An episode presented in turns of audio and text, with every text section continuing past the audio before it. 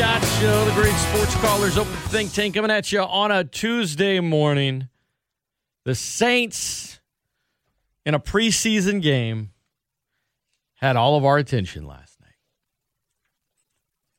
Questions were answered, or maybe some answers were just further solidified, right? Answers to questions you already really, truly knew the answer to. Good morning, everyone. I'm Scott Prather. Got a great show for you this morning. This hour, phone lines are open at two six nine, one oh seven seven, breaking down the biggest winners and losers from the Saints preseason game last night against the Jaguars. And it's a Tuesday. Jay Walker will join me in the eight o'clock hour. We'll talk more about last night's game. Lafayette Little League's run at the World Series came to an end. Rage Cajun football, L S U football, college football, Terrible Tune Tuesday. That coming your way in the eight o'clock hour. You know, last night, I think, as I stated yesterday on social media before the game, when Sean Payton told Peter King he hopes to announce a starter at quarterback by the end of the week, I said, barring an absolutely atrocious performance by Jameis Winston, it's going to be Jameis. It has been Jameis. It is Jameis. And, yeah, there were some folks that disagreed. Oh, you know, I think Taysom's got a shot. I think this. I think that. And it was just going to – who we hadn't seen a ton of, just being awful. And he wasn't. He wasn't awful. Not with the ones, not with a starting offensive line. You know, as hard as that decision is for Sean Payton, it's more difficult emotionally than rationally. The hardest decisions in life – are usually extremely rational. But what makes them difficult is the emotion involved. Maybe you've been in a relationship you had to end. Maybe someone had to end it with you, whatever it might be. Emotionally, it is taxing, it is difficult, and yet you know in your heart, in your mind, it's the right thing to do. Perhaps you have someone in your life, a friend, and they just, they mean a lot to you. But you got to let them go. Rationally, you understand all the reasons why, but emotionally, it's just so difficult to do. In fact, emotionally, you haven't let them go. You haven't moved on from them. Even though rationally, you probably should have, say, months ago. But emotionally, stringing along and stringing along and stringing along and delaying the inevitable because you know deep down eventually you're going to have to do it because rationally it makes the most sense. This is an emotional decision for Sean Payton. For any coach to tell you that, you know, it's all decisions are emotional, all cuts are difficult, they're all the same, they're lying, okay? The Saints are going to have to cut their roster to five later today, and then they're going to have to cut it from like eighty to, what, fifty-three next week. Some of those cuts are going to be easy. In fact, most of those cuts, maybe one or two aren't. All of the rational decisions aren't difficult, but the few that are, it's they're difficult because of the emotions involved. Sean Payton drawing this thing out, who's going to be the starter, still drawing it out, not saying he's not going to say it to the media after the game. He's going to tell both of them what they already know. My friend James Butler, former Green Bay Packers receiver, U L receiver, he texted me last night. He said, I don't like, don't like Taysom's body language before this one. It's like you could tell. It was Taysom's birthday, and he looked like, you know, he didn't get a birthday cake. Didn't get the present he wanted. He looked upset before the game even started. Jameis was always going to be the starter this year. And the fact that he hasn't been named one yet is just because Sean Payton is having a hard time emotionally. But rationally, it makes the most sense.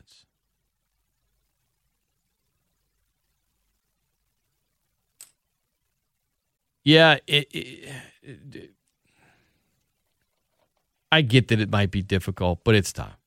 Well, Jameis changed his body. He dropped some weight. He's not built like Hercules. And do some things. We had more throwing range, more motion. And now maybe out his locker room after the game, they had a big old gallon of creatine waiting for him to go put on some of that mass.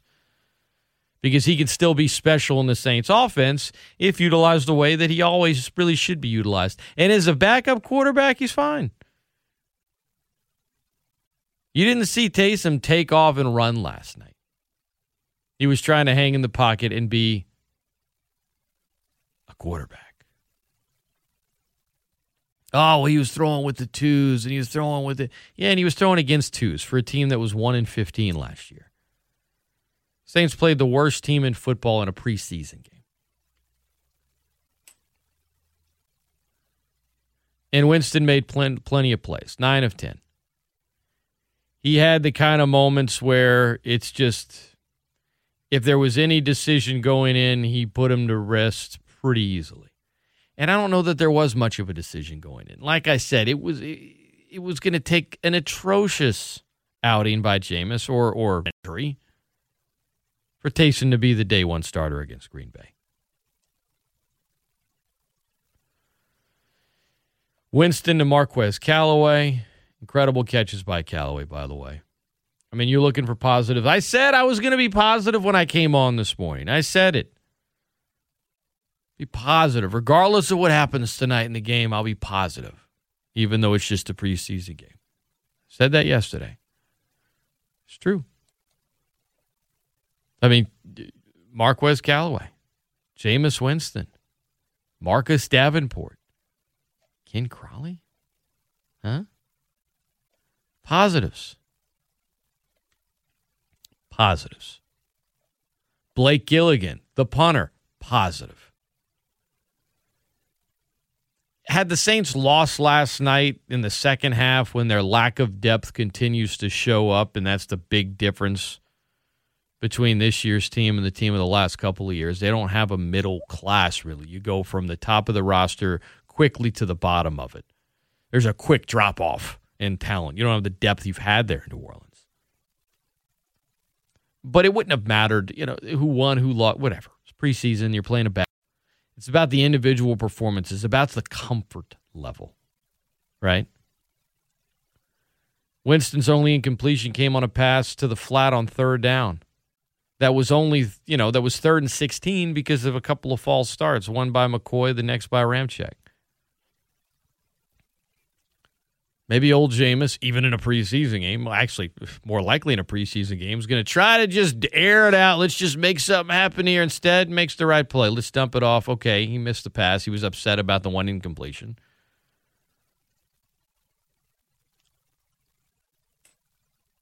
I mean, letting it fly when he notices Marquez Callaway's coming open against the cover three. Okay. I got something here. Airs it out.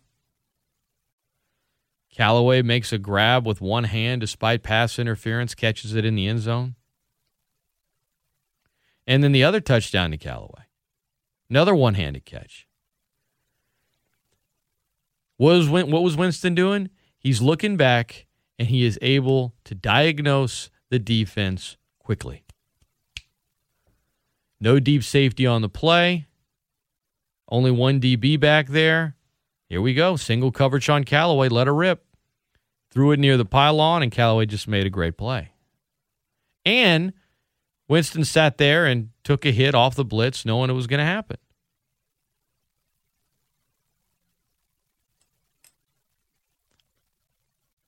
Jameis was in rhythm. Jameis was comfortable. And and the reality is he was comfortable last week against Baltimore even when he was playing with the twos. Now, I, does that mean he's going to be the M V P, lead the league in passing? Of course not. Let's not get carried away. Let's, come on, as the Wolf would say in Pulp Fiction, let's not do that. Let's not do that. Let's just call it what it is, what most of us already knew before last night even happened, that Jameis Winston was the starting quarterback for the New Orleans Saints this year. Facts. Facts. E S P N fourteen twenty, E S P N fourteen twenty dot com, and the E S P N fourteen twenty app. There were some negatives, no doubt. Taysom didn't exactly look good with the twos. Adam Trautman likely has some kind of, what, high-grade ankle sprain. Going to miss some time. Not good when your young tight end that's supposed to be a big bulk of the offense this year gets carted off. The lack of depth, again, on the team is uh, is evident. I mean, that, the first quarter was fun, and then beyond that, and especially the second half, I mean, my God. It's like being like at the dentist and they're doing some kind of oral surgery on you and you're just sitting there in that chair. There's just in your mouth, loud in your ear. Everything's hurting. Honestly, like I, I can't. It's it's it's hard. Some I'm sitting there. I'm just like, where's thirty-six? I just want to watch Deuce Wallace. Where is he? Why isn't he out there? Put him out there more. I'm just looking for something to to to to, to latch onto to get into. I know, I know. I sound like some grumpy old guy. Whatever. It's I was tired, man. A little tired. A little Jordan Humphrey, though. Got that score, got that touchdown in the second half. Did not look good last week. And, you know, I mentioned Ken Crawley earlier looking uh, looking good. I mentioned how I was out there looking for thirty-six. But what about Mister Christian Ringo from a Ragin' Cajun? Another strong performance. A couple of quarterback hits. I mean, he... In terms of generating a pass rush from the middle, let me tell you something. When when Christian Ringo signed with the Saints practice squad late last year and was on the offseason roster, I'm looking at it saying, yeah, Sheldon Rankins is gone. Malcolm Brown is gone. David Onyemata is going to be suspended six games. He's got a good shot to make the roster. Watching him through the first two preseason games, Christian Ringo is on the roster, y'all. I'm just telling you. Latavius Murray, on the other hand, did he, like, is he out there running with, like, ski boots? Guy looks like he's got on some, like, I mean, he's got some big rubber boots just, boots just lodging through the swamp, or ski boots in the snow, or whatever metaphor you want to come up with. That guy, he, I mean, he looks like he's, like, dragging, like, a canoe behind him or something. He has not looked good in his limited role this preseason. They had a perfect screen dialed up to him early. Everything is set up. He just runs right into the defender, the one guy where he would have easily been blocked. What do you, you know, he cuts inside on that screen. If he goes outside, he might score.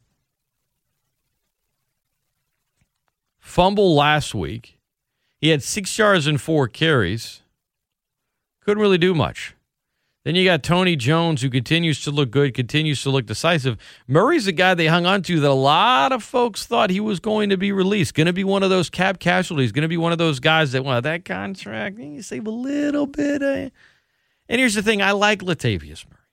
I think he's a good running back. But you look at individual performances in a preseason. You look at the decision-making. Fumbles. Cutting inside when you should go outside on a screen. Looking considerably slower. I think it's not not not a great look so far. But Kevin White, pff, I mean, was anyone surprised that he was just dropping passes? Anyone? Oh, the Saints signed a former first-round pick who's been terrible, who wasn't in the league last year, who's never scored a touchdown. There he is in the fourth quarter. You got Steve Levy and the gang up there in the Monday Night Football booth just... Obviously, you're going to talk about him. Why? Because it's a story. Kevin White's a notable player because he's been a bust. Drops pair passes. Not good. Just the, the, the, the back end of the defense and the offense. Just, yeah. Yeah. Preseason game against the worst team. You wanted to see strong individual performances. The biggest story going in was the quarterback battle, though the battle was the battle was already won before it started.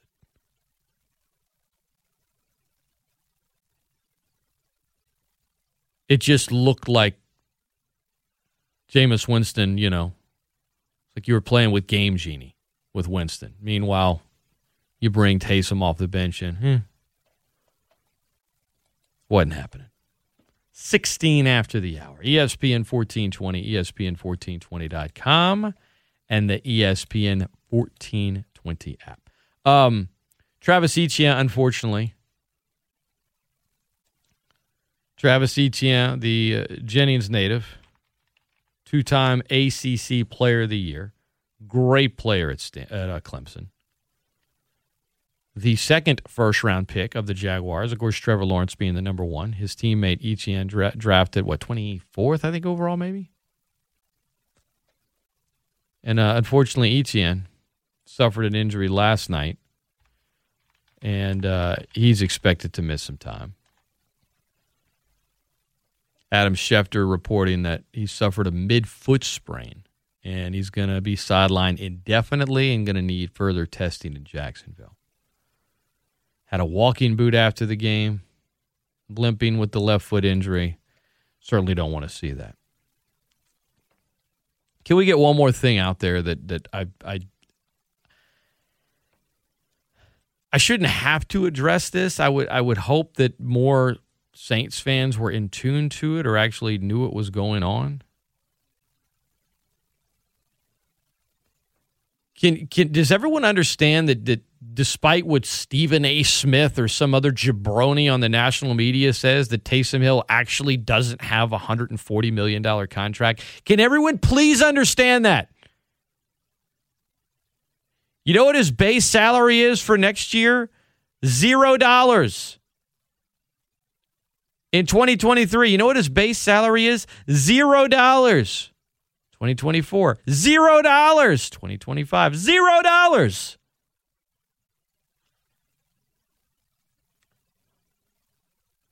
It's all monopoly money, guys. They converted his bonus this year in his base salary,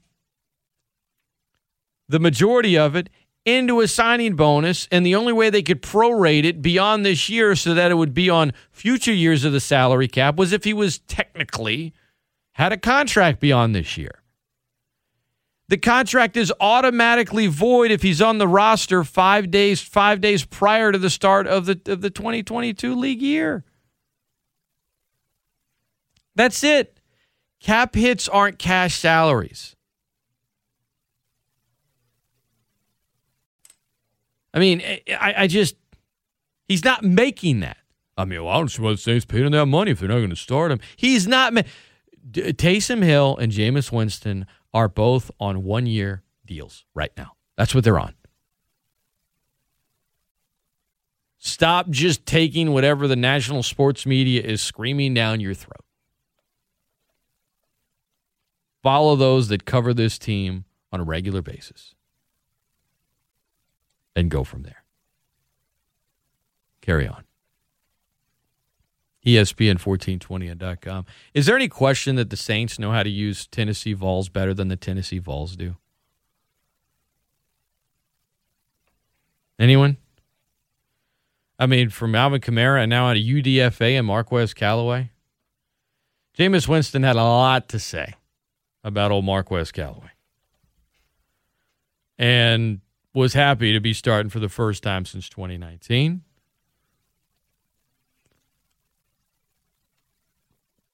And what's his relationship like with Taysom Hill?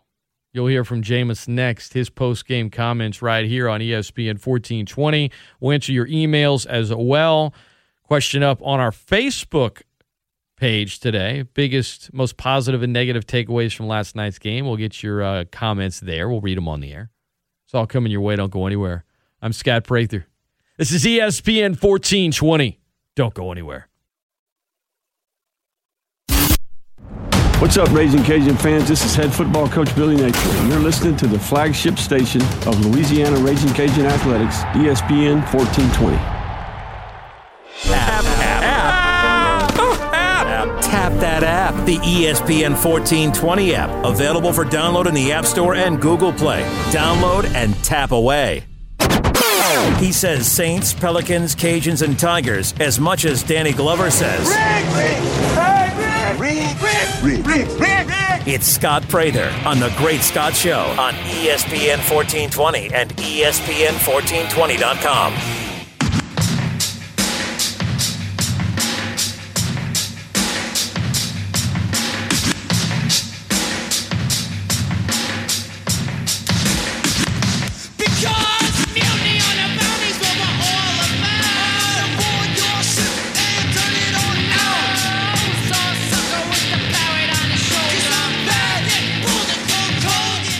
Welcome back into the Great Scott Show, the Great Sports Callers Open Think Tank, twenty-five after the hour of seven o'clock.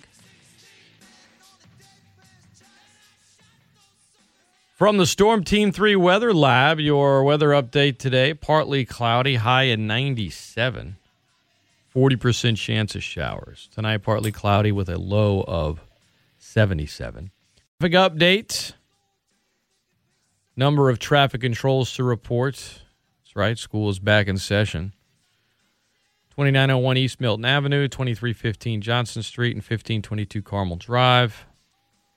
But um, no vehicle accidents to report in the seven o'clock hour, fortunately.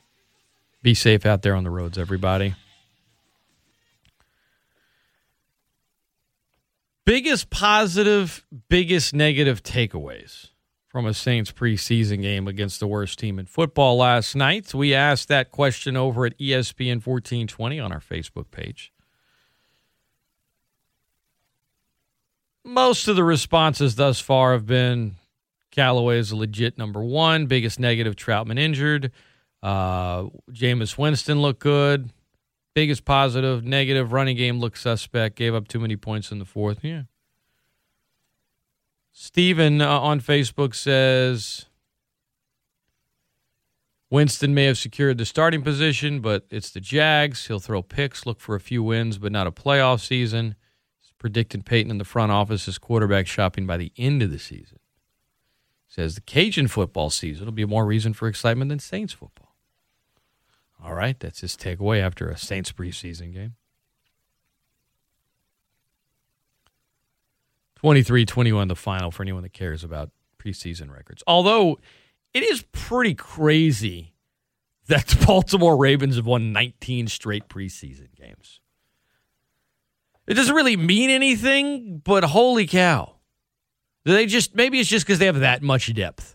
Their scouting department is that good. Goodness. nineteen straight. Maybe John Harbaugh has something in his contract. You win preseason games, you're good to go. Jameis Winston met with the media after the game. Had plenty to say. All smiles, though. Except right out the gate, he was thinking about that one incompletion he had. Oh, I missed the easiest throw of the night. So I just got to get better. I'm going to continue to get better on accuracy on, my, on the second reads and my progressions. Uh Knowing who I'm throwing to, uh, I can't miss Tony there. Otherwise, though, I mean, obviously. Oh yeah, well, right? right. No, the biggest thing is we got to win. So I mean, that's that's a big weight off your back when you get a win. Uh, so it's the same, man. It like I gotta give God all the glory. Like I, I haven't started a football game in so long, man. So I was just I was just get an opportunity to start and uh, lead the pack, man. It, it was exciting and uh, the rhythm was great. Offensive line was phenomenal. Uh, and we had guys like Quez making plays all night, man. You you gotta love that. James, I, I know the entire body of work and talents um, throughout training camp. This was actually your first chance to ever start uh, as the Saints quarterback. Is it important to step up in opportunities like this? Yeah, absolutely. I think that's what made Quez so phenomenal. Like every time the lights turn on, he's he does an amazing job, and uh, I'm just happy that the Lord blessed me to take advantage of this opportunity.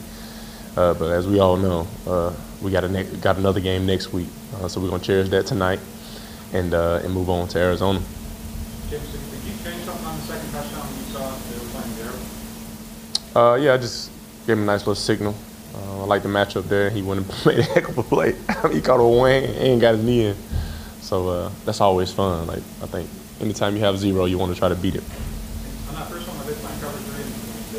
And did. Yeah, the safety cut. Safety cut. So again, we got pass interference, made a great play. So uh, just try to try my best to give him opportunities, and you know, God bless him with some unique abilities as well. Uh, and we got an offensive line that's that's holding up firm in the middle. Uh, good things happen. Is Callaway the, the first read on that first touchdown pass? Oh, absolutely. Um, I mean, as soon as I saw that the safety cut, I'm letting I'm letting it go, um, making sure that the the backside corner isn't really gonna make a play on that ball. Uh, it just showed great concentration by him, uh, finishing through on that catch. It seems like you knew where you wanted to go immediately. That's why I asked about, like, there's no mistakes on that. Oh man, I don't like missing those opportunities. How important is it for you to stretch the field? You know, when you get into those tough situations, you just have the opportunity to take a shot and you take advantage of it. You know, how important is that throughout the course of the game?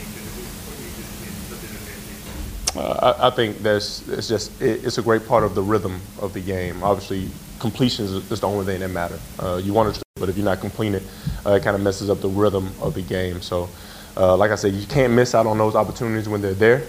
Uh, we had Callaway made two incredible uh, plays tonight when they were there, and uh, and that's big. It turned out real, real huge in our favor. The lucky thing to talk about Callaway is that you started to see it like late last year. Oh yeah. But like, it seems like, like this training camp has been at a whole other level than last year. How would you just describe that progression? I think he's just an incredible football player, right? Like, the guy was undrafted, right? You know, so who, who missed out on that guy, right? I'm um, happy that we, we were able to get him. Um, that speaks volumes of, of, of our organization and, and how they see talent. And the thing about him, man, is just his excitement. When he's out there, like, you could tell, like, it's like we're playing Little League football out there together. He loves it so much, man. He's having so much. He has no energy. I mean, he has no uh, fear in his heart. He has elite energy, and uh, he's out there playing football. So it's it's fun to have teammates out there uh, that see the game the same way that you see it, and just really love uh, taking advantage of these opportunities. You turned the, the pregame speech from Mario kind of into a call and response session there a little bit. Um, you really walked in with it. How much energy do you get from DeMario? Well, like I said last week, I, I'm just I'm feeling what he's saying, right? Uh, because he's speaking to all of us, and sometimes like he's speaking to my soul, right? So I'm just letting him know that I hear him and that I'm with him. Uh, so that's just a way that I, I show my show my support for him, and I'm looking him right in his eye uh, the entire time. How do you uh, feel about your risk versus reward calculations, even on those long touchdowns? It didn't really look like the defenders tried to play on the ball.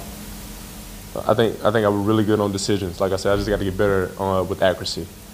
Uh, have some have some balls that I really would like to have back. Uh, that were big big completions for us. Uh, in particular, that one ball uh, I threw to the right that was low on uh, Deontay. Uh, I just got to continue to work and, and get better. Uh, like I said, I'm I'm focused on execution. Like, so as long as I'm I'm executing the right way, uh, my eyes are in the right place, and I'm making the right decisions, I can live with it. ninety percent okay though. Oh yeah, no, no doubt, but we can be a hundred, right, and get better. So starting a game is obviously like really important for you, right? And like, how did, absolutely. How did, like, what was last night like? You know, I was just thankful, yeah. Right? Like these these opportunities don't come, you know, too often, right? Like I said, a whole year uh, of not starting a football game, right? Uh, like I said, like that's what I said in our prayer, our team prayer. Like I was like, Lord, just thank you. Thank you for this opportunity. Uh, and I just, I was just blessed. I'm blessed that I was able to, to go out there and have a good game and, and honor him, like, because he's the one that did it. You know, the Lord did it for me. And, uh, man, I just, I missed it. I missed it, man. I missed going out there and, and leading the pack. Like, that's that's fun. That's fun stuff. James, pregame, the, the drill you do with balls, is that a velocity drill? Was it the one middle and the ball where you kind of perfect? Oh, yes. Um, you know, it's just Tom House method, you know. We don't, well, he, he would say we don't uh, throw to warm up, we warm up to throw. Uh, so that's just a little uh, pregame that uh, my quarterback coach and I structured. Uh, I haven't been able to do that because I ain't been starting, right? So it's just a different plan to to do that. So it was, it was a sight, man. Jameis Winston, after last night's performance, you'll hear a little bit from uh, Tay- uh, Taysom Hill and maybe Marquez Callaway as well if we have a little bit of time. It's the Great Scott Show. Great sports callers. Open Think Tank, thirty-five after the hour. In the eight o'clock hour, Jay Walker will be in studio. We'll dig into the Big Ten, Pac twelve, and A C C's announcement expected to come today at some point about their alliance their scheduling alliance. Um, what exactly is it going to mean? What is it going to look like? What are going to be the effects of it? Again, this is all one of those layers in that onion that Texas and Oklahoma made whenever they said, "Oh, we're going to go to the, going to go to the S E C." Now other conferences are freaking out, but what does it mean to the Big twelve? What's its future look like? You know, the the according to Dan Wetzel and Pete Thamel, the alliance will uh, center on, quote, a shared vision for the future governance of college athletics. It's basically just collusion because they don't want the S E C to control everything. That's what it is.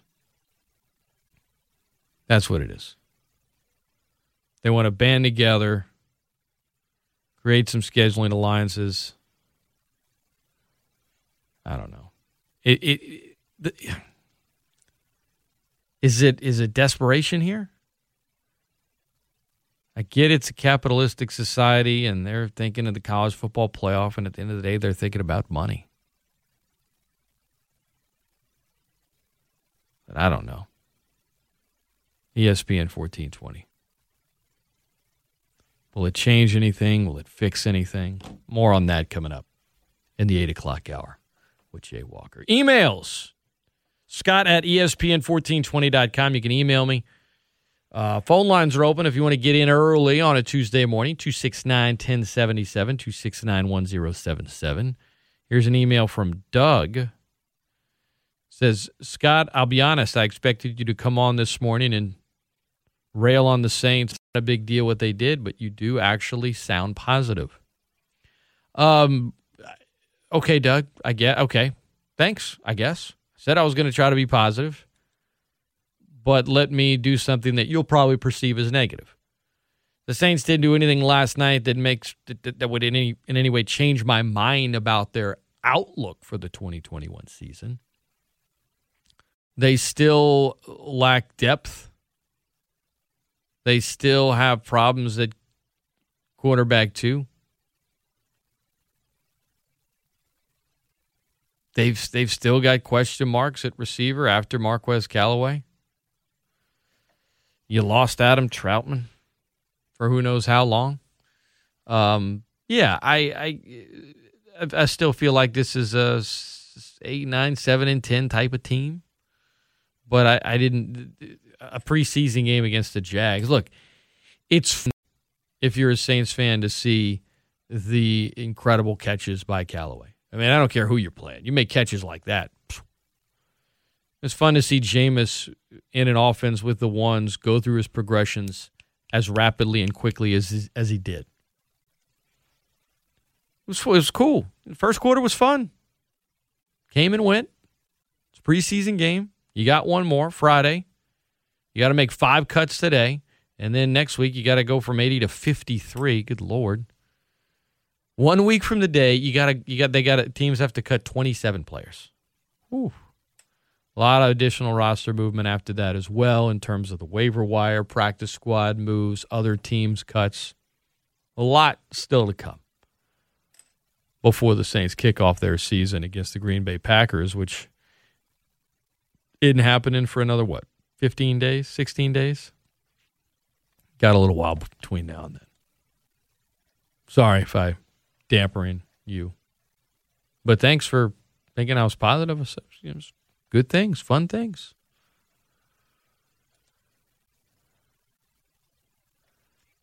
Uh, at C U underscore yesterday. Appreciate you listening. He says, takeaway, Saints defensive front seven is going to arguably one of the best in the league. It's going to win him some games.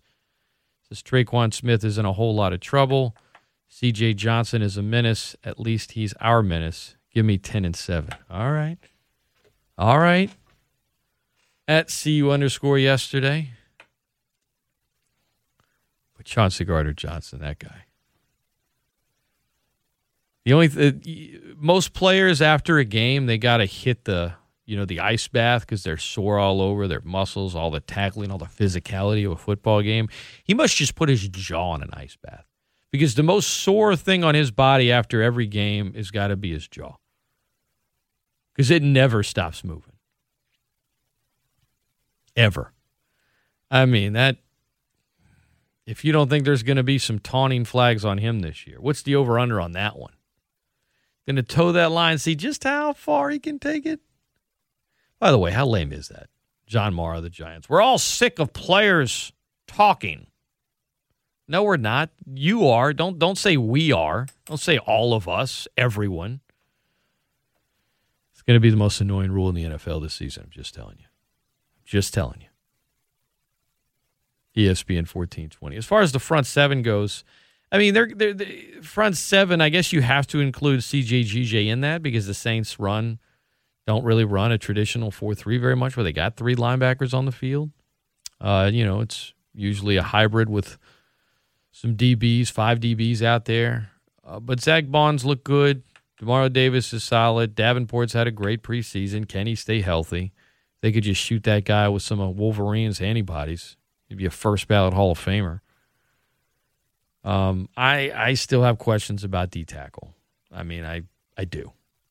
Yes, some guys have looked okay in some preseason games. Can they consistently stop a solid run game?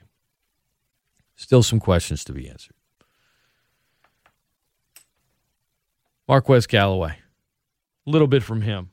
Talking about his two touchdown catches last night, among other things. First one, yeah, that one kind of hurt. I tried to tell them on the side, but they said as long as I caught it, that's all that matters. So, but personally, I say the first one. I mean, were you, did you actually- he was at, that was in response to a question he was asked of, of the two touchdown catches, which was more difficult. He said the first because it hurt. Did you try to lay out for that, or were you just kind of like falling and kept track of the ball?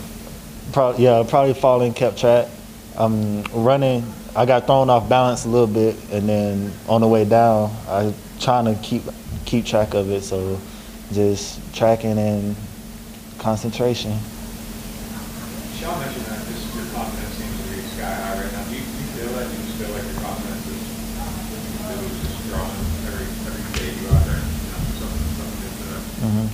Mm-hmm. Um, I think that every day we go out there. I know I go out there every day and try to, you know, say it's a new day, another day to get better, another day to improve on something that I need to improve on. And in practice, we go against um, all the D Bs, all the receivers push us. So every day in practice, we're getting pushed. We're getting better every day. Even if we have a bad day at practice, it's something to learn from. So no bad day is really a bad day, especially if you're learning from it. And game time, it just happened to show tonight. So. Um, I'm excited for it. I'm happy. The team's happy. I know everybody else is happy. But tomorrow we gotta go watch the film, see what we did good, see what we did bad, and get back to it. All right, one more Saint you'll hear from, Taysom Hill. What was his body language like after that one on his birthday? thirty-one years old. He knows what we all know. He ain't starting week one. Don't go anywhere. The Great Scott Show continues after this.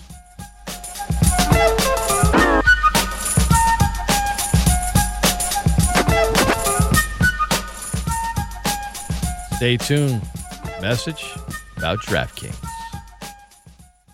Hey guys, Scott Prather, E S P N fourteen twenty. I've got breaking sports news. DraftKings is live in Louisiana with daily fantasy sports. That means you can begin playing right now. To welcome in the new football season, DraftKings is giving all new players a free shot at a million dollars during week one. So if you haven't tried DraftKings yet, it is the perfect time to do it. Go download the DraftKings app and use code fourteen twenty. Let me tell you about DraftKings. It's really simple. I downloaded it. Very, very user-friendly. You pick your lineup, you stay under the salary cap, and then you watch your team compete against the competition. You know what makes watching a game even more exciting? When you also have a free shot at giant, huge cash prizes. And when you're perfecting your daily uh, fantasy skills, don't, don't forget to check out the DraftKings free-to-play pools. There's even more cash up for grabs there. So let me tell you guys one more time, download the DraftKings app now and use code fourteen twenty. For a limited time, new players can get a free shot at a million dollars during week one. Don't miss out on the action. That's code fourteen twenty only at DraftKings. Gambling problem? Call one eight hundred gambler. Eligibility restrictions apply. See DraftKings dot com for details. Guys, do it. Download the DraftKings app and use code fourteen twenty.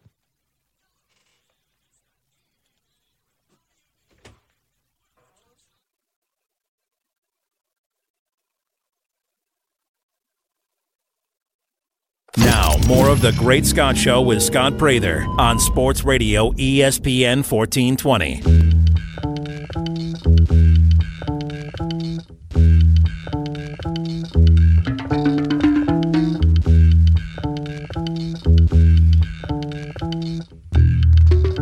Oh, yeah. I looked out the window, seeing this bull head. Ran to the fridge and pulled out an egg. Sculpted on my sculpts, he had no hair. Lost that shot, he was caught out there. Saw the convertible driving by. Loaded up the slingshot. Welcome back into The Great Scott Show, the great sports callers open think tank. Good morning. How we feeling, guys? Great show so far. Great show continues. Jay Walker in studio in about ten minutes. The Pac twelve, Big ten, and uh, A C C's alliance announcement expected to come later today. What does it mean? What will it look like? What kind of impact will it have? We'll discuss that. Have a little Terrible Tune Tuesday. Lafayette Little League All-Stars. Their run came to an end at the World Series yesterday, but can hang their heads high. What a season. That coming your way next hour. This hour mainly been focused on the Saints' performance, individual performances, really, when you get right down to it, from last night's preseason game. Quarterback situation, the main focus. You heard from Jameis. Heard a little bit from Marquez Callaway. Taysom Hill. Really just talked mainly about the Saints receivers. Not, you know, sometimes you see Taysom in postgame, big old smile on his face, beaming. It wasn't really the case yesterday. He wasn't pouting by any stretch. Doing his job, answering the questions. Um, I mean, it, it, it's hard to really give you a, a evaluation without without seeing the film, but um, I think just like any other game, I think there's plays that I'd like to have back, and I think there was some good stuff that uh, that we did, and um, you know, enough there to continue to build on and get ready for the get ready for the season. Were you glad you were able to stay on to, to finish with the touchdown drive? And, and yeah, yeah, no, that was that was good. I'm, I'm glad that um, I got to, to start the second half, and it was good to to get out there and get in a get in rhythm and get things rolling. Uh, it was cover zero, uh, just one-on-one matchup outside. Uh, L J is such a big body that when you see press man out the out, outside and, and cover zero, it's kind of a no-brainer. You love that matchup, and just give him an opportunity to go make a play, and, and he did. It seemed like he had some drops in the week of practice. Was it good just to see him battle back the street? L J? uh, man, I... I, I love throwing to L J. I, I think he's had a really good camp. I think he's had really good preseason. Um, so I don't remember any specific drops. You know, maybe he did. I, I, I don't know. But uh, L J's a guy that, that I trust, that I, I love throwing the ball to. He fights for you. Um, big target. Um, so, I, man, I'm I'm not surprised with the way that he played. Um, I love I love playing with him. I love love taking reps with him. How easy are you? Yeah, I mean, th- this goes back to what we've discussed all camp. You know, you control what you can control. That's it. Anytime Taysom's asked specifically about his performance, quarterback competition, he, you know, he kind of deflects. Asked about receivers, he talks them up. I could play the rest of his presser, but that's pretty much all you need to hear. You've heard it there. two six nine, one oh seven seven, two six nine, one oh seven seven. If we can get a phone call or two in here. Let's head to the phone lines right now. Good morning. Welcome into the Great Scott Show. Hello. Hey, good morning, Scott. Hey, how are you?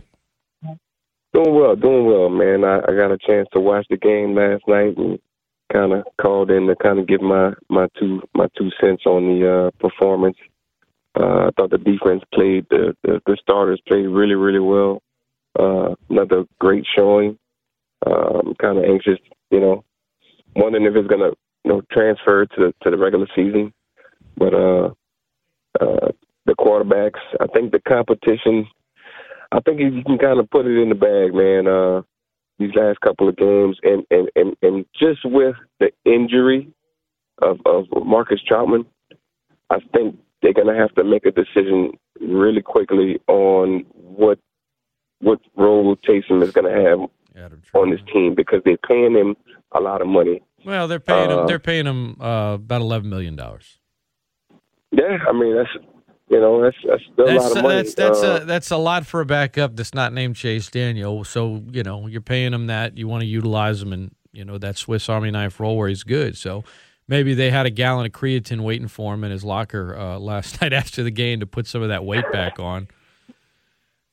Well, he did look. He did look a lot faster. I could. I, I did see. I did see that. Even though he didn't take off running down the field, you could see it when when he scrambles to the right and to the left. You want him that, to be. You know, if you want him to be in that role that he's excelled in, you know, the last few seasons. He. Uh, I mean, he, he's a physical player, and that's that's really yeah. part of what made him great. So he's going to need to put on some some of that muscle back on out there if he's going to be running around. I mean, notice he didn't run last night. You know, he was trying to stay in the pocket and, and do more traditional quarterback things, if you will. But, uh, you know, his, his role is as a backup. I, I don't know how much of the competition there really still was going into last night's game. I think it was probably set. But as I said at the start of the show, the, the most difficult decisions in life are usually rational ones. What makes them difficult is the emotion involved. And I think part of the reason Coach Payton has kind of drawn this out is it's tough on him emotionally.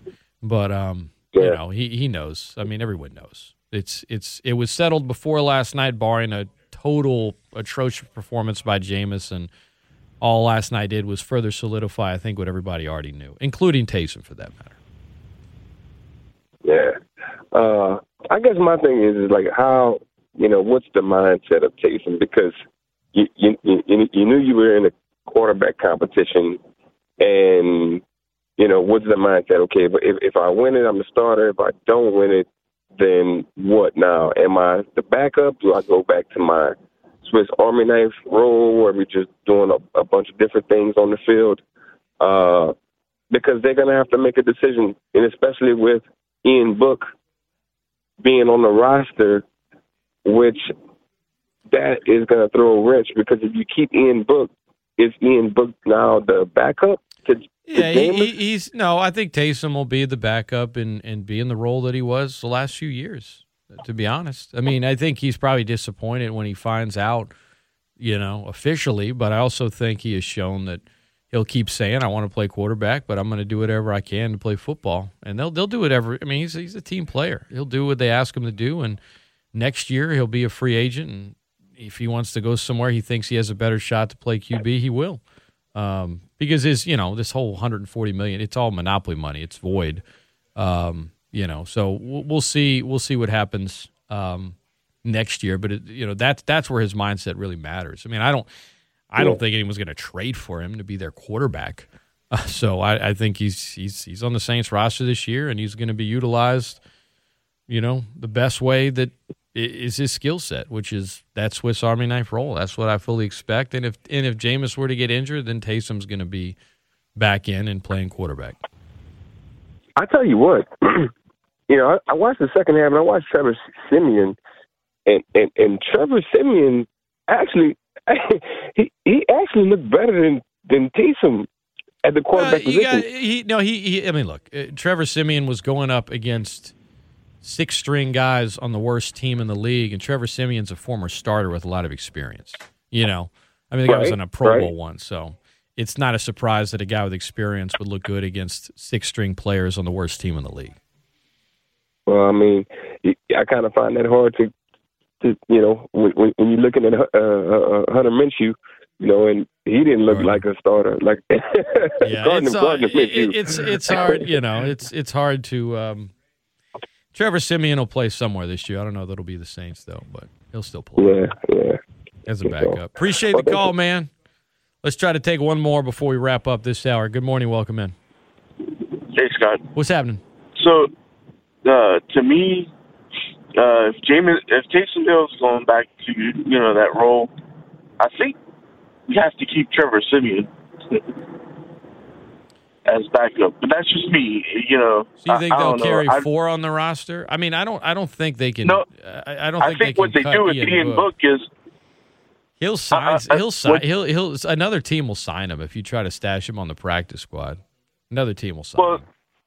There, there's always ways around it. Don't they put people on like I R and stuff like that? I mean, Sean Payton tries there's to always, do that, and now the I Rs are rules are a little bit more loose. But at some point, you'll have to, unless he's actually hurt. I mean, maybe the guy doesn't want to do that. Maybe he settles and, and leaves. Uh, you know.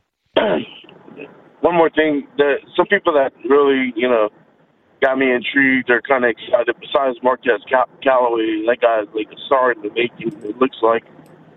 But uh, Jawan James, especially with Adam Trautman being hurt, did, did they have uh, any update on him? Trautman, it, last I read, it's likely a high ankle sprain, um, which oh. will keep him out for a little while, yeah. So okay. he'll miss some time but this year for sure. Jawan James kind of looks the part, and he can't block yet though, by his own admission. And yeah, you know, but okay, like, you so know, he might catch some passes. Jimmy Graham wasn't a great blocker either, you know. I'm least... not comparing him to Jimmy Graham. I'm no, just saying no. that you know. Uh, so Jawan James and Lil Jordan Humphrey, I think we're actually gonna like depend on them this year, because like has anyone seen Tre'Quan Smith? Nope. Is he, like, still on the team or – Been dealing with an injury and uh, been M I A for sure. So I actually think that Lil Jordan Humphrey is going to be – we're going to have to count on him, especially early in the season. Oof, you're probably right, which is this thing, but – I know. But he's actually looked all right, you know. The first, I guess the Ravens, he looks eh. But, you know – he's a big guy, just a uh, little slow for that spot, but, you know. You need to. But, and how disappointing is Kevin White? Man, I mean, you can tell why that guy is just not in the N F L. Exactly, you know. Exactly what he's done his whole career. I mean, the fact that he dropped a couple of passes is right. That's par for the course. And it's like right in his hands. It wasn't like he had to do anything special. It went right in his hands, and he dropped it. Yep. All right, Scott. Thanks for the call, David. Have a good one, brother. Don't go anywhere. Jay Walker's in studio. The uh, Pac twelve, Big ten, A C C Alliance announcement coming later today. What will it look like? What will it mean? Cajun kickoff is twelve days away? eleven? Man. Right around the corner. Got plenty more to talk about. Don't go anywhere. Great Scott Show continues right after this. The U S attacking other nations and navigations on every station. Got me losing my patience. Well, I'm a funky ass Jew and I'm on my way. And I got to say the K K K. And oh yeah, hey, how about today? If you want to send it over, let me hear you say right, right now, now. What is going on? We, we gotta, gotta get it going on. We... Great Scott! The Great Scott Show. And as they head into the final furlong, all of the other radio stations and radio hosts are left in the wake of a keen turn of speed by the Great Scott Show, the champion. With Scott Prather. Steal the show. On E S P N fourteen twenty and E S P N fourteen twenty dot com.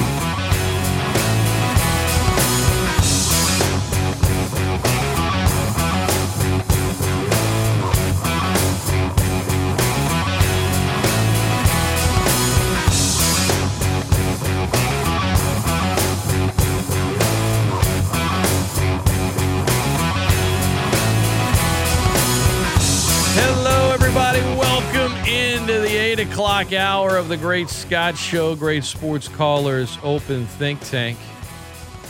I'm Scott Prather. Jay Walker in the house, voice of the Ragin' Cajuns, and um, well, college football season. Week zero is upon us. Yes, indeed. You can hate on week zero, whatever. We get to turn on the T V and see real football. That's I'm, it. I'm in. I'm That's in. it. It's not. It's not football practice. It. Uh, it's real football. And get to see it this weekend. I, I don't know that there's anything that really intrigues me this weekend, but I'm going to watch something just to say I watched a little football. Now it's it's, it's kind of it's a good way to break it in though. Yeah. Like, okay, this the, the games matter, they count, but I don't have any kind of emotional investment. I just kind of get to kick back and watch some meaningful football here. There you go. Um, before we go any farther, I watched not meaningful football last night. Yeah. Me too. Well, it was meaningful for a few players, but more on that in a moment. Um, Lafayette Little League All-Stars, their run came to an end last night. I know they fell uh, to, uh, to Ohio. eight to two Mm-hmm. But to Coach Stephen Menard, Hawkins, the whole staff, every single one of those kids, hats off to them, man. A run to the Little League World Series. They got a win up there in Williamsport. Um, a lot of obstacles, obviously, the the virus being just one of, of several. Again, hats off to them, man. I'm uh, really happy for them. The community, of course, has always stepped up in a big way to help make all of that possible. You know, was this is what, the third time mm-hmm. that uh, that Lafayette has made it to Williamsport, and this one kind of special maybe for me, you know, because, you know, Scott Hawkins has a kid on that team, Tommy Clark has a kid on that team, and, you know, I, uh, I'm looking forward to doing their games when they get to U L, but um, it was uh, it was great. You know, never ends out the way you want to unless you win the whole thing, and, uh, you know, they hit a couple long balls last night, and, and that was kind of it. But, no, congratulations to them for what they accomplished, because you got to do real good to get there. And they did. Some of the best in uh, in the country. Shout out to them, and uh, safe travels on other on their way back. I will I will say this, though, just one one comment about what I what happened yesterday, and it doesn't really have anything to do with Lafayette. When Lafayette lost to South Dakota, Uh, there were a lot of, well, enjoy your run, South Dakota, because, you know, your kid was great, but he can't throw the next game. Well, he didn't, and South Dakota won anyway. So they're so they're two and zero, and um, and the guy who you know who really pitched well struck out what how what is it fifteen against thirteen. I mean, he was like he's throwing, he's getting ready to pitch again. So throwing hot. So South Dakota um, was not a flash in the pan. Said you watched some football practice last night. Mm-hmm. All right, I did. I would not have expected that from you. Well, I I did a little switching back and forth because I was watching Little League. Um, you know, I, I have said this, and and you haven't asked me, but I've said it to anybody who wanted my opinion, which was pretty much nobody. Um, Jameis Winston has to be the starting quarterback for the Saints. He has to be. Not because he went out and won the job, although I thought he did last night. With the Saints not having Drew, and, you know, we don't know what Michael Thomas's deal is. And you got to have Taysom Hill doing the Taysom Hill stuff that he does. Adam Trautman you, left on a cart last night. That's too. it. So you have to have Taysom, Taysom Hill as your Swiss Army knife. So even if Taysom Hill was the better quarterback, Jameis Winston has to start at quarterback. But he's not the better quarterback. No, he's not. Um, I, I said this to open the show. I think some of the hardest decisions that people have to make in life, business, whatever, are actually extremely rational decisions. In fact, most of the time they're pretty straightforward. What makes them difficult is the emotion tied into it. Sure. And, and, and for, you know, listen, the Saints have to cut five players today. Every team does. And then a week from the day, they got to cut twenty-seven players.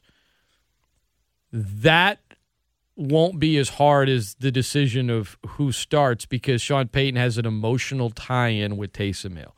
Um, not every player is equal in terms of relationship status with a coach.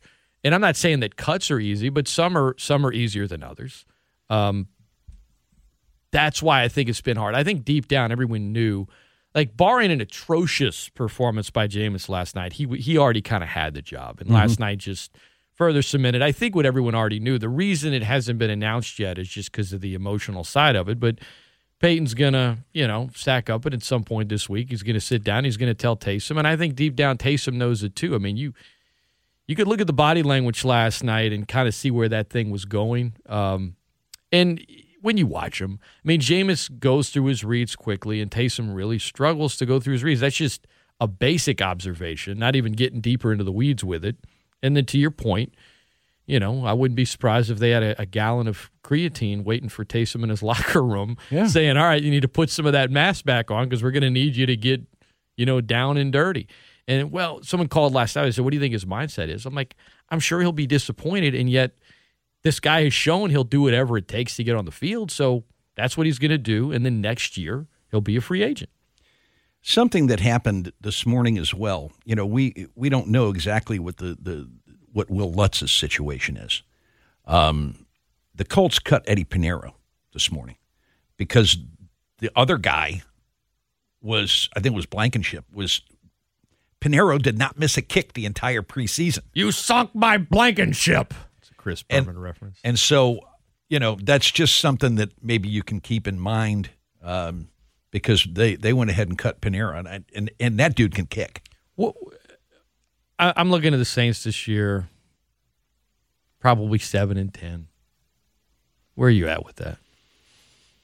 Maybe eight and nine. Like, they're not going to be great, but they're not going to be terrible. I keep getting accused of being extremely negative when I look at the Saints' outlook. I feel like I'm just being rational. Seven and ten, six and eleven. That's kind of where I was with it too.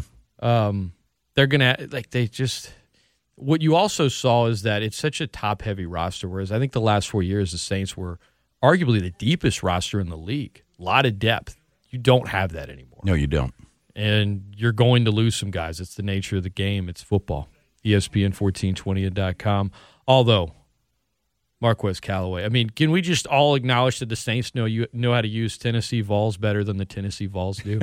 Can we just acknowledge that? I mean, I, you you you can be the biggest hater in the world and be like, oh, well, this or preseason or who are they playing? Dude, you can't look at those catches last night and not say, wow. Yeah. Yeah. All reports from Camper that he's just been the, the standout, the star, and uh, that's that's outstanding. So that's a good thing. Uh, hated to see Travis Etienne get hurt last night. Looks like he's going to miss some time. Uh, high ankle sprain in a boot. He'll get a uh, an M R I today, but certainly wishing him well. Urban Meyer, man, anytime he would lose in college, he'd start to have health problems or suggest he did. I mean, how long is he going to last in the N F L? Well, uh, he's got a bad case of indigestion already. I mean, his his body language last night, it looked like he ate some bad seafood the whole oh, game. Oh, jeez. Quarter uh, after and, eight. And, and I'll, I'll, I'll say this. You know, Urban's not stupid, all right? And and Minshew's going to be the starting quarterback to begin the season. And and you know who the quarterback of the future is, okay? But Minshew's going to be the starting quarterback for Jacksonville. It's because of the O-line? I, I think partially because of the O-line, and I think partially because I don't think that, that Trevor is quite ready. You know, in the preseason, the kid at the at the Jets has outplayed every rookie quarterback. Justin Fields has looked pretty good. Justin Fields has looked pretty good. Um, I always just I, I think about like when they were referencing last night just on the broadcast. Well, Urban doesn't want to put Trevor Lawrence behind that offensive line, or you know, I don't think Matt Nagy wants to put Justin Fields behind that O-line week one against Aaron Donald. I mean, Andy, and I'm just like, man, how would you feel if you were like Gardner Minshew or Andy Dalton when you hear that? It's like, oh, cool. So I'm just. I'm just like a, a piñata that y'all just want to put out there and just get lambasted? Well, you know, I think that, that right now Minshew is just more ready than than Lawrence is. And and Minshew, he's got a little something to him. You know, you know what I'm saying? He's he's got a he's got some toughness to him that I really like. Now, for me it's a little different in Chicago, okay, because I think Andy Dalton's done. And and so if they start Fields, I I understand. I um, week one, the Texans play the Jags. If you're in a survivor pool and you really want to go out on a limb, you could if you pick the winner of that game, knowing that you've got that win on your belt with one of those teams, because you'll never pick them again. It's like, of course, you could just be one and done as well, but. No guts, no glory. E S P N fourteen twenty N dot com. All right, Jay, here's something I wanted to talk to you about. That is this scheduling alliance that we've been hearing about um, that's expected to be announced as early as today. A C C, Big ten, Pac twelve. I said on the show yesterday morning, it's basically just in response to the S E C. It's, I think, a move made more out of fear and, and worrying about loss of power or the seat at the table. But my question to you is, what exactly do you think this is going to look like and what kind of ramifications comes with it? I, I think the purpose behind this is to prove the overall strength of schedule of the teams in those three leagues. Because the Southeastern Conference, once you get into conference play, and they're pl- and if they play nine games and we think they're going to, you know, every one of those games, even if you're playing Vanderbilt, it's going to help your strength of schedule. The Big Ten can no longer get away with playing three MAC schools. And and the Pac twelve can no longer get away with playing the lower end of the Mountain West. So I think what you're going to see with this is you're going to see these three leagues agree to play one another in the preseason. Now, is it going to be one game every year? Is it going to be two? We'll see. But I think when you start sitting down, whether it's four teams or twelve teams, when you start sitting down and deciding which teams are going to be in the college football playoff, those three leagues have got to increase their strength of schedule. And I think in this case, um, they understand it, and so they're going to go ahead and play each other as part of the non-conference right. deal. They don't want they don't want the twelve-team playoff to come along and be like, oh, cool, you you filled your six slots, and the other six were just S E C teams. I don't, you know, there were some people who who thought that they were just going to like, oh, you got all these teams and they're just going to redo it and, and it's going to affect no. all twelve games. It's not. No, no. They're, first of all, none of the, let me tell you something, the league commissioners don't want that to happen. No. They're not going to be like, oh, cool, let me just hand this over to you. Mm-hmm. Um, I looked at it more as like what you see some of the basketball leagues do, right? Let's let's play one another in these every year. S E C, the, A C C, whatever they call the, it. The A C C, Big Ten, yeah. and the S E C, Big twelve. I, I think it's going to be more like that. In in uh, they also a lot of these schools also have games already under contract, so I think it's going to be something that I could be wrong. I think they started off maybe with one game and then kind of see where the dust settles once the twelve-team playoff comes along, and then adjust from there. What does this mean for the Big twelve, though? Um, well, you know, the Big twelve is what the Big twelve is now, you know, with losing uh, Texas and Oklahoma. The Big twelve is not going to dissolve.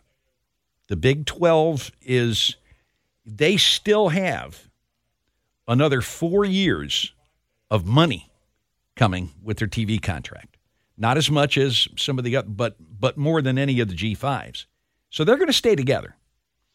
Um, Obviously, at some point in time, they're going to have to add two teams because they only have eight right now. Um, where those two teams come from are anybody's guess. There was, there's been a lot of discussion about maybe them adding four. I, I, I don't know that it's going to be four. I know it's going to be at least two. Um, but they, you know, it, it's going to. Why I think most people are going to start referring to the Power Five as the Power Four once Oklahoma and Texas actually do join the S E C. But the Big twelve is still going to have a leg up on every other conference besides those top They're four. They're going to be like a tweener. Yeah, kind of. They're going to be like the the middle the middle one, the yeah. M one. Mm-hmm. What, uh, what does any of this, if at all, mean for U L long term? Well, you know, first of all, you got to see what the Big twelve does, okay? Um, if the Big twelve only adds two and they decide that the two that they they need to add are Houston. No, I, I, I'm I'm going to go in the other direction. Let's suppose, let's suppose for sake of argument, they decide the two they're going to add are B Y U and Boise State. Then that means nothing for the A A C or the Conference U S A or the Sun Belt. I don't think that's going to happen, but let's suppose it does. Now, let's suppose instead they do Houston and Cincinnati. Well, then the then the A A C is going to have to add a couple. And then they have to decide who that couple. Actually, they, they would only need to add one, okay, because they would be at nine football playing schools if two teams leave, because they're at eleven right now. They they were twelve, and then Connecticut left, and so now they're at eleven. So if they want to stay, if they want to be at ten, they need to add one. Well, if they add one, I, I, I don't think I don't think the Cajuns are affected there. Um, and what's the number one draw when you're adding a school today as opposed to twelve years ago? Well, I think twelve years ago, academics were a whole lot more important than they are now. Okay, and and so I. I do think that um, the ability to compete and make the league better. And and while football drives the bus, they're not the, the, the only passenger. But what if, you know, what if the Big twelve says, okay, we're going to have twelve, and they take four schools from the American Conference? I think then teams that the American Conference looks at have to look at this and say, wait a minute, is this worth it? Because their T V money's going to go way down. If you lose four really good schools, let's uh, U C F, Cincinnati, Memphis, Houston. If you lose those four, bye bye. If you lose those four, now your flagship schools in football are Tulsa and S M U. Yeah. Yes.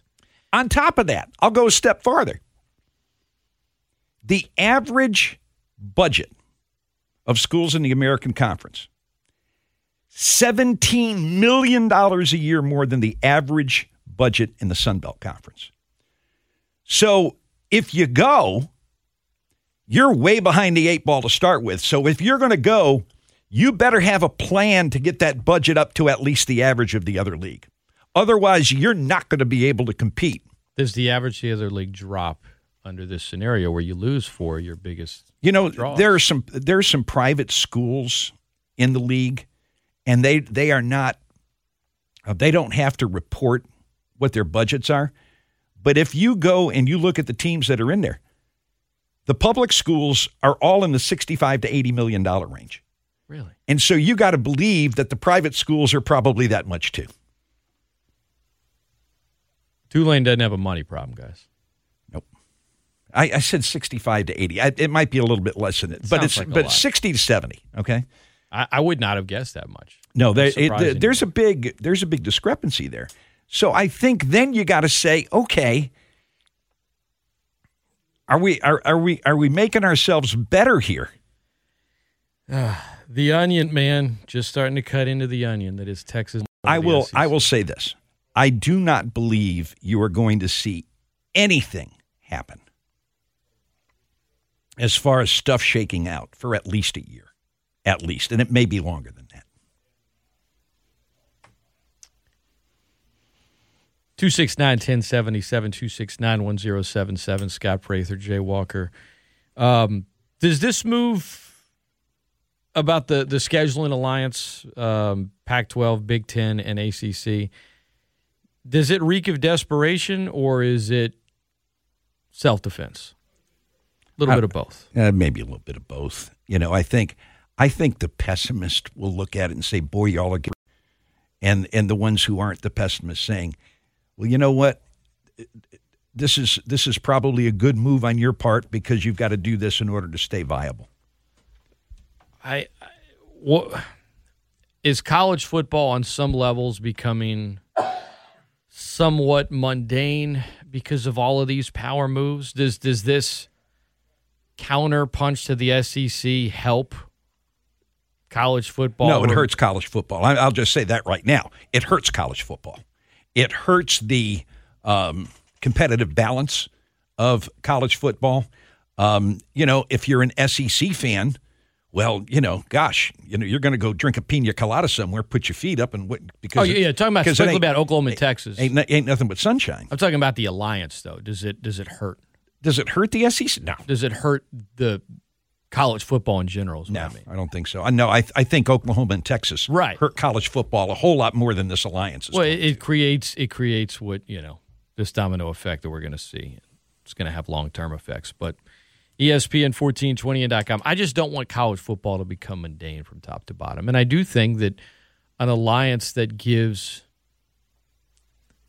I if it's one game, if it's two games at some point that they're scheduling every single year, it just it makes that opportunity for some G fives to to make some noise that much more difficult. Mm, absolutely. twenty-seven after the hour. All right, when we come back, what, wait, what? Uh, today's August twenty-fourth. What's today, Jay? August twenty-fourth. What day of the week is it? Uh, that would be Tuesday. Ah, that's right. Up next, it's terrible. Tune. Tuesday. E S P N fourteen twenty and dot com.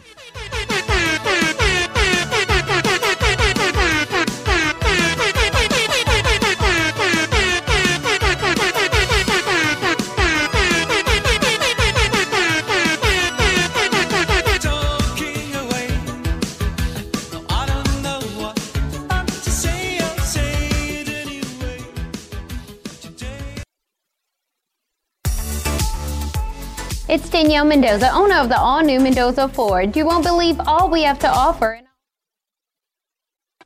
Welcome back into the Great Scott Show, the Great Sports Callers Open Think Tank. For those of you that are listening on demand via the podcast, uh, you missed T T T. Only one way to hear Terrible Tune Tuesday, and that is live on Tuesday mornings. There you go. Um, Raymond Kale waived by the L A Rams yesterday, the same day he had surgery on his foot fracture um, that he suffered in Saturday's preseason game against the Raiders.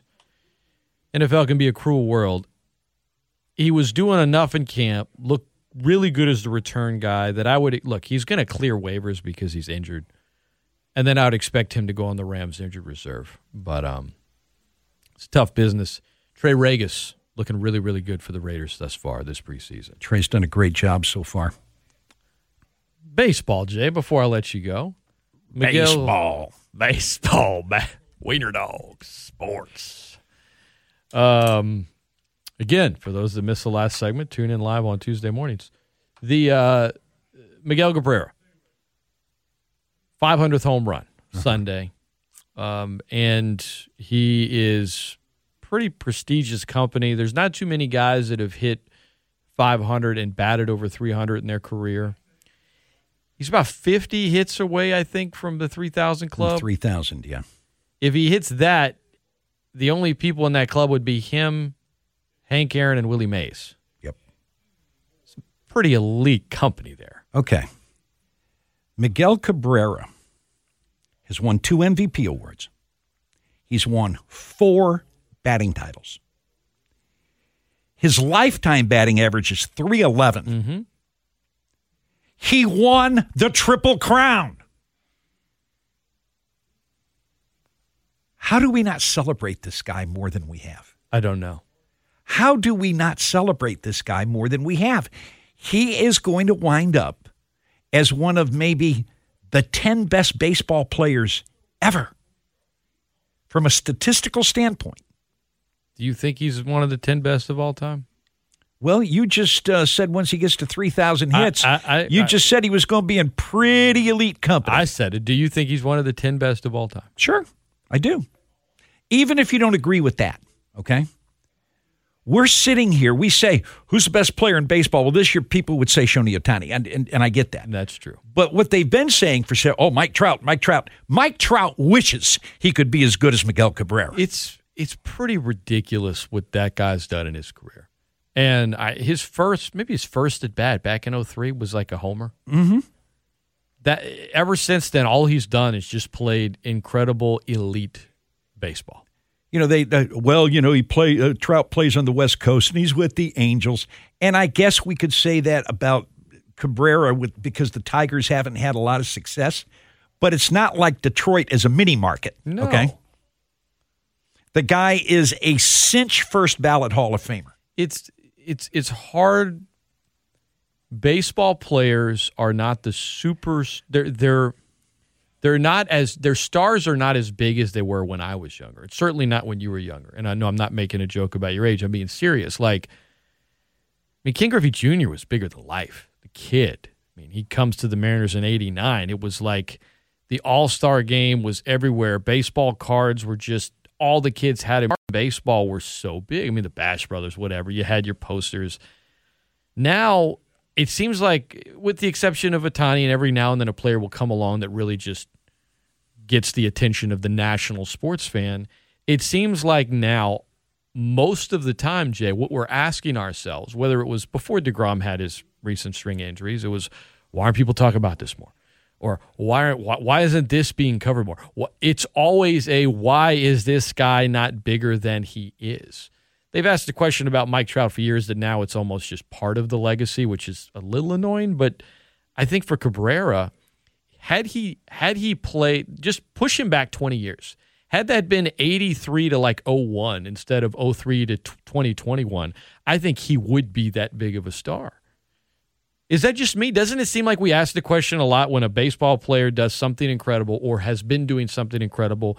I feel like now, today, we always say, wow, why did it talked about more in sports? Is it just how ba- baseball is covered now? I, I think so. I think so. It's ridiculous with Cabrera. Just if, I was, I was. Whenever he hit that homer Sunday, it was like I didn't know it was almost coming. I just I read the story, and then I went and I was like, let me look up this guy's number. And I was just I knew he was an I knew he was a future Hall of Famer, but I was still blown away. It's like, good God. You know, start start thinking about. I mean, who's next to hit five hundred home runs? I ha- I don't know. You know, you've got some know. guys who are who are big sluggers, but Giancarlo Stanton's hurt all the time. You know, Aaron Judge has hurt a lot. No, I don't know. I don't know if Trout's going to get to five hundred. I don't know. But he, I just hope he gets to three thousand. Oh, he will. Him, Hank Aaron, and Willie Mays. And as far as guys with like multiple M V Ps that are in the five hundred club, I think it's like him and Ted Williams, maybe one other person. Pretty crazy. Indeed. Shout out to Miggy, man. Incredible. Incredible stuff. That's Jay Walker. I'm Scott Prather. Thanks for tuning in. Tomorrow on the show, we will have a guest on uh, from the Longhorns Network to give us an inside look at Texas football. Ralph Malbro of the Saints Happy Hour podcast. Ben Mincy of Barstool Sports Betting. What does he think of that U L Texas line? What about over-unders this year for U L, L S U, and the Saints? Got some great guests tomorrow. You don't want to miss it. In the meantime, I'm Scott Prather, and that is... I'm Jay Walker. C S P N fourteen twenty. I'll talk to you guys tomorrow. Greeny's next. Bye. Don't go anywhere.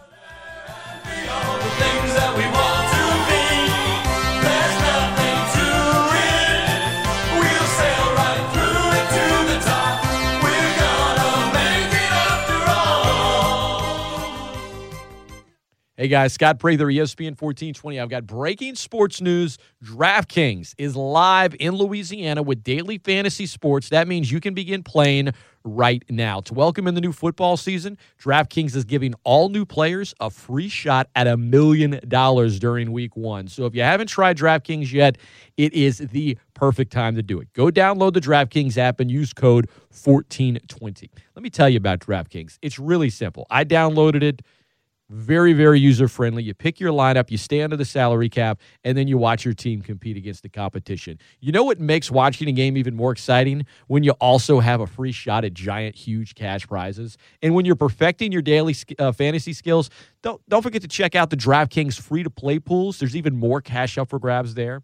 So let me tell you guys one more time, download the DraftKings app now and use code fourteen twenty. For a limited time, new players can get a free shot at a million dollars during week one. Don't miss out on the action. That's code fourteen twenty only at DraftKings.